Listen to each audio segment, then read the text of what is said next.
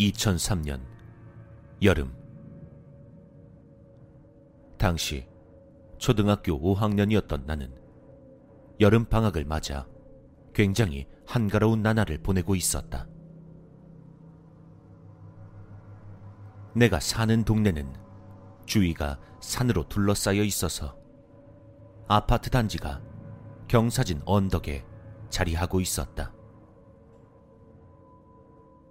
아파트 건물은 경사를 따라 일직선으로 올라가는 길을 중심으로 양 옆에 세 개동씩 있었다.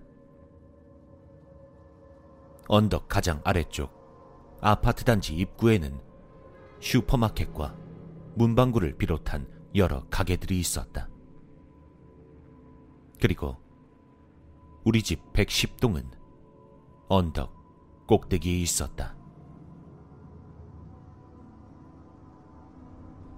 나는 아침부터 당시 유행하던 게임인 바람의 나라를 하고 있었다. 그러다 점심을 먹고 나니 게임이 질려버려서 우리 집 바로 아래층에 살고 있던 A와 함께 바깥에서 인라인 스케이트를 타기로 했다. 1층 현관문을 나가자마자 숨이 턱턱 막혀왔다. 마치 사우나에라도 들어온 느낌이었다. 그 날은 그해 여름 중에서도 유난히 더운 날이었다. 얼마나 심한 폭염이었는지 일기예보에서 야외 활동을 되도록 하지 말라고 할 정도였다. 나와 A는 잠깐 동안 집으로 돌아갈까 고민했지만 이내 어느 정도 더위에 익숙해져 어떻게든 놀기로 했다. 우리 집 110동 근처에서 10분 정도를 놀았는데 역시나 둘이서 노는 건 영 재미가 없었다. 당시에는 휴대폰이 지금처럼 초등학생도 들고 다닐 만큼 보급되지 않았기 때문에 동네에 또래 친구들이 많이 모이는 문방구 쪽으로 가서 아이들을 좀 더 모으기로 했다. 더위 때문이었을까? 문방구에 가보니 평소라면 아무리 적어도 세네 명은 있어야 할 곳에 단 한 명도 보이지 않았다. 생각해보니 집에서 문방구까지 오는 100미터쯤 되는 길에 사람들이 단 한 명도 보이지 않았었다. 무려 천 가구가 넘는 아파트 단지에서 말이다. 이글거리는 햇빛에 아스팔트는 지글지글 끓어 아지랑이가 피어 올랐고 매미 소리만 세차게 들려올 뿐 온 동네가 죽은 듯이 침묵에 잠겨 있었다.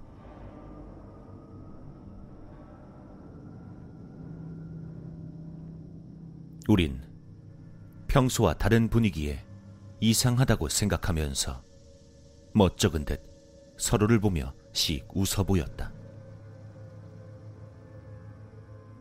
혹시나 하는 마음에 우린 상가 바로 옆에 있는 108동 아파트로 가봤다. 그곳은 문방구도 가깝고 주차장도 넓고 사람도 많이 살아서 동네 아이들이 문방구 다음으로 잘 모이던 곳이었다. 특이하게도 나무가 많이 심어져 있어서 약간은 음산한 분위기가 감도는 곳이었다. 그러나 그곳에도 아이들은 없었다. 우린 굉장히 실망하며 108동 뒤쪽에 있던 공터로 갔다. 그곳엔 차만 몇 대 주차되어 있을 뿐 개미 새끼 한 마리 보이지 않았다. A와 나는 아무 말 없이 스케이트를 타며 공터를 빙빙 돌았다. 그렇게 10분쯤 놀았을까. 이상하리만큼 사람이 없으니 뭔가 조금 무서운 생각이 들어 집으로 돌아가기로 했다. A와 함께 공터에서 빠져나오는 순간 등골이 엄청나게 오싹해졌다. 온몸에 있는 닭살이 한 번에 다 돋는 것 같았다. 친구도 같은 느낌을 받았는지 우린 마치 약속이라도 한 듯 뒤를 돌아봤다. 그리고 순간 나는 내 눈을 의심했다. 20m 정도 거리에 주차되어 있던 하얀색 승용차 뒤에 뭔가 기묘한 느낌의 여자가 서 있었다. 하얀 옷을 입은 여자가 기분 나쁘게 흐물거리고 있었다. 우린 그 자리에 얼어붙어 있었다. 그때 무엇을 바라보고 있었고 어떤 생각을 했는지는 기억이 나지 않는다. 다만 갑자기 정신이 들었고 기분 나쁜 물체는 사라지고 없었다.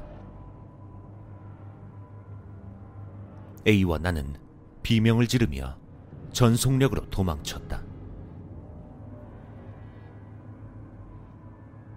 그렇게 얼마쯤 달리니 거리엔 자동차들이 지나다니고 아이들이 문방구에 모여 있는 것이 보였다. 난 그때 다른 세상에 있다가 빠져나온 듯한 느낌을 받았다. 우리가 창백한 얼굴로 달려오는 것을 본 친구들이 무슨 일이냐고 물어왔다. 우린 덜덜 떨면서 집에서 나온 뒤부터 있었던 일들을 모두 이야기해 줬다. 무슨 소리야? 우리 아침부터 여기서 계속 놀고 있었는데 니들 오는 거 아무도 못 봤어. 우린 할 말을 잃고 한참 동안을 그렇게 우두커니 서 있었다.